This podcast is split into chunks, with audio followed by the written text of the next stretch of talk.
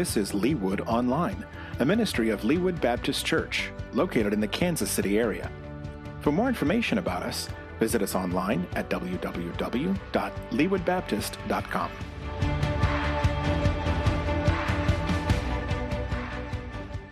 The whole theme of the book of James is the Christian faith lived out. What does it look like? What does a real, true Christian look like in everyday life? And so we're going to continue on in the series into chapter two. Next week, Stephen's going to be sharing, the, uh, sharing from the second half of uh, uh, James 2. So I hope you'll be here.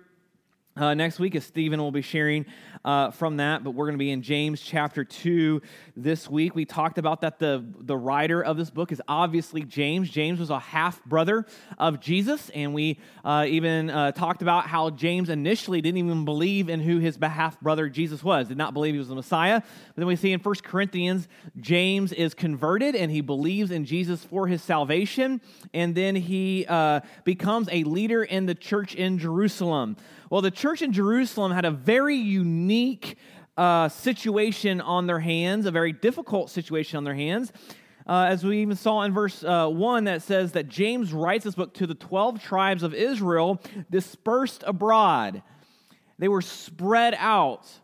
So, why were the 12 tribes of Israel at this point in time, why were they spread out? Well, it was because of persecution in the church. They had to leave Jerusalem. They were being persecuted. They had spread out. And so we talked about how God uses persecution in the church to spread the gospel and to grow the church. That persecution in the church, though oftentimes we are afraid of it, we don't embrace it, and we want to avoid persecution at all costs. God uses the perse- persecution of the church to glorify himself and then make himself known. So we went down into uh, chapter one and we saw James addressing these believers who many of them had had family that were tortured and killed because of their faith. James writes in verse two, consider all joy, my brothers and sisters, whenever you experience various trials. And so we talked about the first thing that James talks about in the Christian faith that is lived out is a person that has an eternal perspective on this earthly life that we have. That even though we go through trials and difficulties and suffering, that God uses that in our lives to draw Him close to us and to grow in us steadfastness or patience. And so, as faith followers of Jesus, we need to embrace difficulties, trials, and suffering, and know that ultimately God is sovereign over it all. Then last week we talked about uh, hearing and doing the word. James wrote, he said, Do not be hearers of the word, not to be doers of the word, not hearers only. And that if we hear God's word but don't do anything about it, we deceive ourselves. We deceive ourselves on even our own faith that a Christian is not someone who's just gotten a get out of hell free card, but is someone who's to be living out their faith, that there should be a marked uh, actions, that their, their actions should prove their faith. We'll talk more about that going forward. We also talked about that, we talked about at the very end of last week, we talked about true religion. What is true religion? we talk about true religion is james specifically uh, mentioned in verse 27 pure and undefiled religion before god the father is this to look after orphans and widows in their distress and so we talked about last week how the a believer a follower of jesus needs to be looking after and want the good of those that are marginalized james writes specifically about widows and orphans here in james 1 and specifically at this time period orphans and widows, if they were in that situation, they were social outcasts. It essentially was a life of poverty. So James is writing to the church to care specifically for widows and orphans. It applies to us today, and that we must care about those that are mar- marginalized in our culture and our society. And we even talk specifically about even the racial injustice that our, our country is facing right now. And as a as believers, we are called to care about those that are, are marginalized in our society and culture. But where we left off last week James wrote and he said, Pure, look at verse 27 before we get into verse 1 of chapter 2. He said, Pure and undefiled religion before the Lord is this, to look after orphans and widows in their distress And this last phrase ties into chapter two. Remember, when James wrote this book, he didn't divide it into chapters, okay? That's not how he wrote this. This is just one long flowing letter. We just have broken it up for uh, just help. But he, where we left off was this phrase last week. He said, and to keep oneself unstained from the world. So, this last phrase of verse 27 is going to really unlock the next couple of chapters over the next few weeks. He's kind of laying out a new thesis. He's talked about trials and suffering uh, and difficulties in the life of the believer. He's talked about hearing the word, and not, not just hearing the word, but doing the word. He's talking, talked about uh, uh, having the best interest of those that are marginalized. And now he's going to say, okay, what does it mean to keep one's self unstained from the world? He's going to unpack that over the next few uh, sections. So now look at verse 1. He's going to start to unpack this for the church. So let's look at what he says here in verse 1. He says, My brothers and sisters, do not show favoritism as you hold on to the faith in our glorious Lord Jesus Christ. For if someone comes into your meeting wearing a gold ring and dressed in fine clothes, and a poor person dressed in filthy clothes also comes in, if you look with favor on the one wearing the fine clothes and say, Sit here in a good place, and yet you say to the poor person, Stand over there or sit here on the floor by my footstool, haven't you made distinctions among yourselves and become judges with evil thoughts? So here we find, we discover something, what was going on in the church of Jerusalem. Now remember, they're not meeting in Jerusalem because they're all spread out. But as they've been spread out and been gathering together, James reveals an issue that is going on in the church in the church of Jerusalem. James is kind of interesting. He really starts to hit on blind spots, right? Like he's going to talk about murder and adultery here in a minute, and like obviously, I don't think we would have much debate on that. Murder and adultery is obviously sin. It is it is a, a grievous sin. It's a very uh, out in the open. There's not much debate there. But what James does so well under the inspiration of the Holy Spirit as he writes this is he starts to hit on the blind spots of Christians he starts to call out different blind spots. As I've uh, been reading through James and preparing for this, like even the Holy Spirit in my own life has been beginning to call out different blind spots in my life. Hey, Adam, you're missing this. Not, I'm, I'm not, maybe I'm not intentionally doing this, but it's just happening. And so James writes under the inspiration of the Holy Spirit to he starts to call out blind spots in the church, and he calls out a blind spot of favoritism. See, here's what was happening in the church in Jerusalem. During this time period, there wasn't much economic diversity. It was pretty much really rich or really poor. There was not much middle class there. Okay? And the church of Jerusalem, believe it or not, was actually a pretty wealthy church. Very wealthy, uh, had a lot of leaders in Jerusalem, especially when they were meeting in Jerusalem at that time.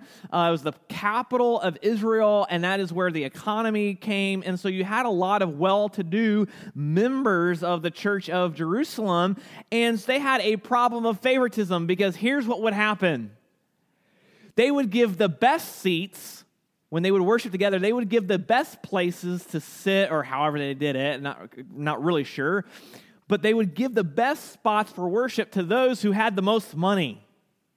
Okay?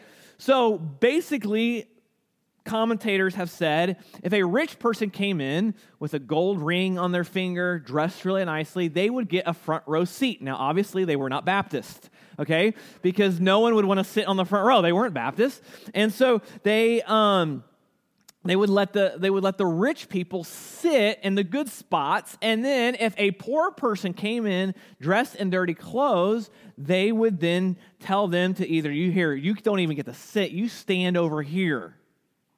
Or you can sit at the feet of a rich person. Now i don't know what i i, I don't have a lot of self-awareness but i do know that if i was asked to sit down by someone's feet that would be offensive, okay? And but that's what they were doing in the, the, in the church at this time. Rich person, you get to sit down. Poor person in bad clothes, you can go stand over there, or you can just sit at the feet of a of a, a rich person. I mean, you want to talk about demeaning and offensive, and this was going on in the church. And so James, he calls this out. He calls this out and he says, This is wrong. All right, let's continue to read and see why. Look at verse 5. He says, Listen, my dear brothers and sisters, didn't God choose the poor in this world to be rich in faith and heirs of the kingdom that he has promised to those who love him? Yet you have dishonored the poor. Don't the rich oppress you and drag you into court? Don't they blaspheme the good name that was invoked over you? Indeed, if you fulfill the royal law of uh, royal law prescribed in, in the scripture, love your neighbor as yourself, you are doing well. Now, James goes back to something and he says, Here is why favoritism in the church is a problem. Here's why what you are doing is a problem. He says in verse 5 Didn't God choose the poor in this world to be rich in faith, heirs of the kingdom that he has promised to those who love him? What is James appealing to? What is James telling the church of Jerusalem to take a look at, to look at and examine? The gospel. He takes them back to the gospel. He says, he says, didn't God choose the poor in uh, poor in this world to be rich in faith? Now he's not talking about money. He's not talking about economic uh, wealth here, rich and poor. He's talking about spiritual poorness. And when we look at our lives, when the church examines their lives and see where they came from, there's an understanding that all of us white and black, rich and poor, Jew and Gentile. We are all born into this world spiritually bankrupt. We are poor. We have nothing. We are born into this world because there is sin. We are cursed by sin. It is in our DNA. We can't help it. Why? Because our great, great, great, great, great, great, however many great grandparents all the way back in the Garden of Eden, Adam and Eve, they disobeyed God, they rebelled against Him, and so sin has been passed down through the generations. And you and I here today sin because of our great, however many great grandparents. They sin. And so we are morally, we are spiritually bankrupt, we are poor. Paul wrote in Ephesians chapter 2 that we are dead in our trespasses and sins. So we are as good as dead. We are worthless. We have no righteousness of our own. We are separated from God because of our sin. We have no relationship. We have no home. And so we are spiritually bankrupt and orphaned. But here's what James says He says, Didn't God choose the poor in this world to be rich in faith? So he says, if you are a believer in Jesus Christ, if you are a follower of Christ, you are a Christian, that you are rich. Not rich with money and really nice things, but you are rich in what? Faith. You have been made spiritually wealthy. So, if we believe in Jesus Christ and we believe that his death on the cross was sufficient for the payment of our sins, we are then rich in faith. We go from spiritually bankrupt to spiritually filthy rich. We've won the lottery spiritually because of what Christ has done for us. And not only are we rich in faith, but we're heirs heirs of the kingdom. So think of it like this. You get in a knock, uh, you, get a, a, a, a, knock on the door this afternoon, and you, uh, some lawyer, uh, walks to your door, and of course, if a lawyer uh, initially shows up to your, your house and your door, you initially panic. And but this lawyer says, "No, I'm not here. You're not being sued." But you have a great great uncle that you don't even know about and he uh, was really uh, very wealthy, very rich, and he has passed away and he has left his entire inheritance to you. Okay? That'd be overwhelming. But you would inherit that. You would be heirs of something. A lot of us uh, in, family, uh, in our families, if we have a, a, loved one pass away, we may inherit uh, furniture or, or fine china or, or different things. When so so James is writing here, he says that we are rich in faith and heirs of the kingdom. We uh, inherit the kingdom. Now, when we inherit the kingdom, what are we inheriting? Well, in Romans chapter 8, Paul writes to the church in Rome, he says, We are joint heirs with Christ. So that means we inherit everything that Jesus, as the Son of God, and the, the, to the kingdom that he has, we inherit that. We are joint heirs with Christ.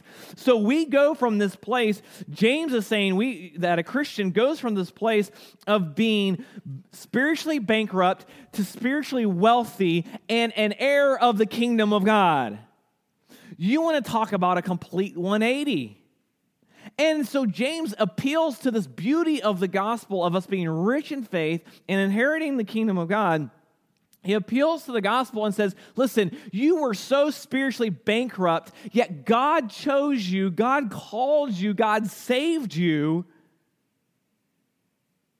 Then he says down in verse 6, Yet you who were spiritually poor, look at verse 6, yet you have dishonored the poor. What James is saying is, you have forgotten what you have received through the work of Christ. You've dishonored the poor.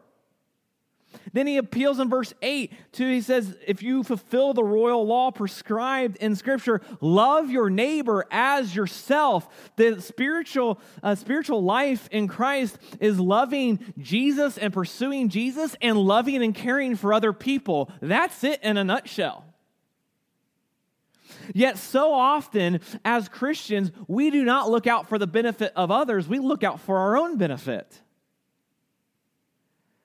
And we're selfish and we play favoritism. Now, we may not give, uh, we may not, if, if, a rich person were to walk in or a really poor person were to walk in, we may not necessarily play, play favoritism in that, uh, in that uh, offensive of a way as they were in Jerusalem. But many of us, we have our prejudices and our biases towards other people.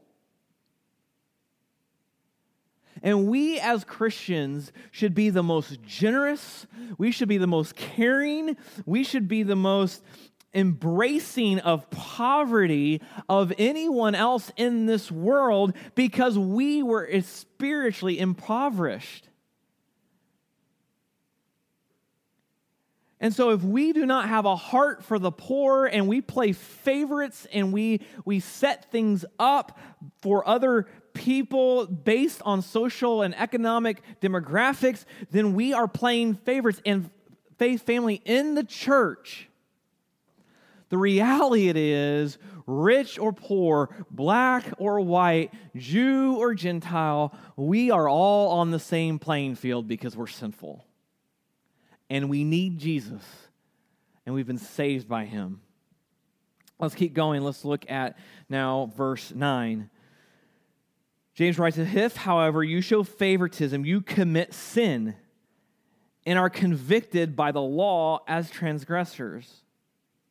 For whoever keeps the entire law and yet stumbles at one point is guilty of breaking it all, breaking it all.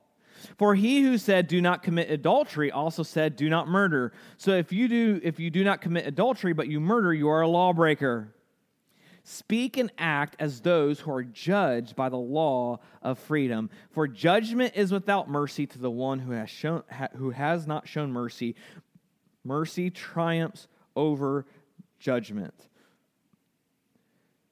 So, what James is writing here, even if you commit a sin, a sin that may not be quite as blatant or obvious as a sin of favoritism, we are still guilty of the entire law. If you remember in Exodus, after God had uh, brought his people Israel out of Egypt, God brought Moses up into the mountain, and what did he do with Moses? He gave him 10 commandments, and we could, if we had time, we could quote those through. What was the purpose of the Ten Commandments? Why did God give Moses and his covenant people, Israel, the Ten Commandments?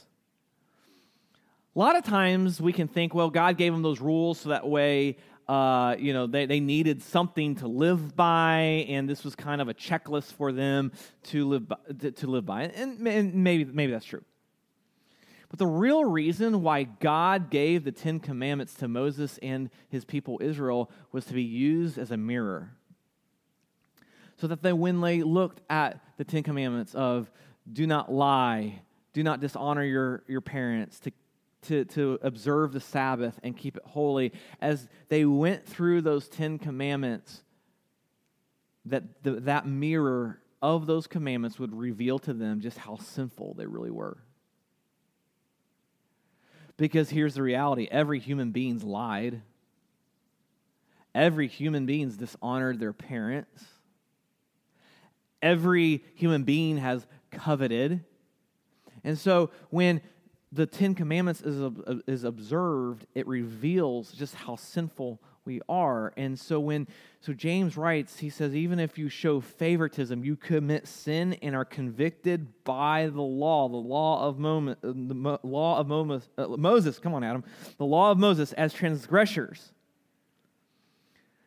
He says, For whoever keeps the entire law yet stumbles at one point is guilty of breaking it all. James is saying, even if you can keep every one of these laws that God gave, if you just slip up in one small way, in one time, you're guilty of breaking it all.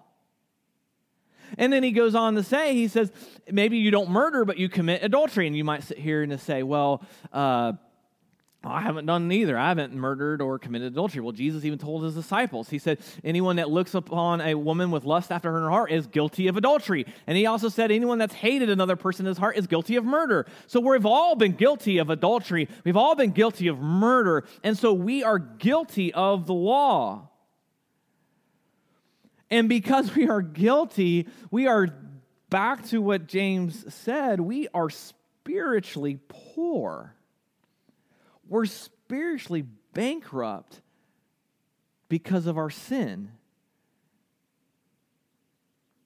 So the question is how do we then, as believers and Christians, how do we avoid this sin of favoritism? How do we avoid this sin of prejudice or biasness or uh, preferences. How do we avoid that? I think James gives us the answer in verse 1. So go back to verse 1. He says, My brothers and sisters, do not show favoritism. And this is what he says as you hold on to the faith in our glorious Lord Jesus Christ.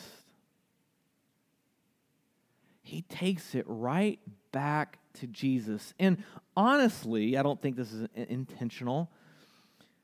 When we look through the book of James, this is only the second time we've seen the name of Jesus mentioned.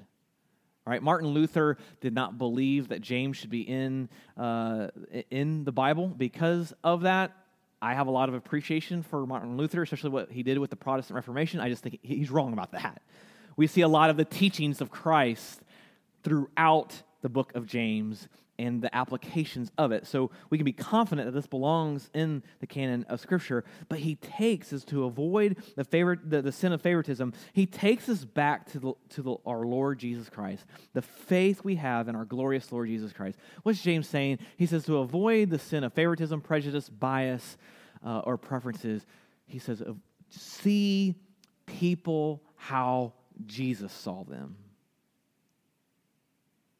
And what are some examples that we have in the Gospels of how Jesus saw people? Well, Jesus sat down with a woman at the well that went through husbands like a Rolodex. And he sits down with her and he says, You are chasing satisfaction in your life by just rotating husbands, but I am the living water. Drink with uh, drink of me, and you will never be thirsty again.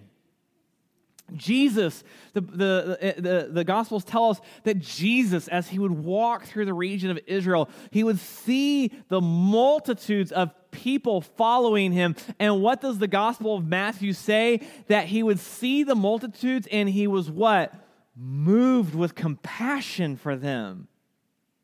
We see Jesus teaching and he realizes that the people are hungry. And so he takes the opportunity to feed these people with five loaves and two fishes. He feeds thousands of people and he says, I am the bread of life. Eat of me and you will never be hungry again. We see Jesus having compassion and even grieving for his friend Lazarus who dies and is in the tomb, and Jesus raises him from the dead. And then Jesus says, I am the resurrection and the life. Over and over again, we see Jesus teaching and reaching all people. He even gave the parable of the Good Samaritan. Jesus reached Samaritans. There was racial tension in Israel at the time of Jesus, and Jesus didn't see people by their race. He saw them needing a Messiah and a Savior. And so, how do we avoid the sin of favoritism? And prejudiceness and biasness and preferences, we see that by looking to Jesus and remembering what Jesus has done for us, taking us as, as spiritually bankrupt people to spiritually wealthy people. So, as we live out our Christian faith, let's remember just how rich in faith Jesus has made us. And let's see people as Jesus sees them. Pray with me. Jesus, thank you for looking on us as just absolutely morally depraved. Thank you for looking upon us as people who we've rebelled against you, yet you came and you died for us, and you were resurrected to give us brand new spiritual life. We thank you that you have taken us from spiritually poor to rich in faith, and I pray you would cause us to avoid the sin of favoritism and to see people as you see them. And it's in your name we pray. Amen.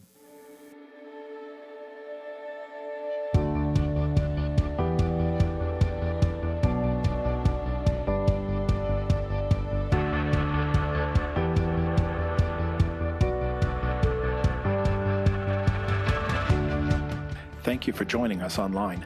Leawood Baptist Church exists to glorify God by making disciples of all nations. For more information about us and our ministry, please visit us at www.leawoodbaptist.com.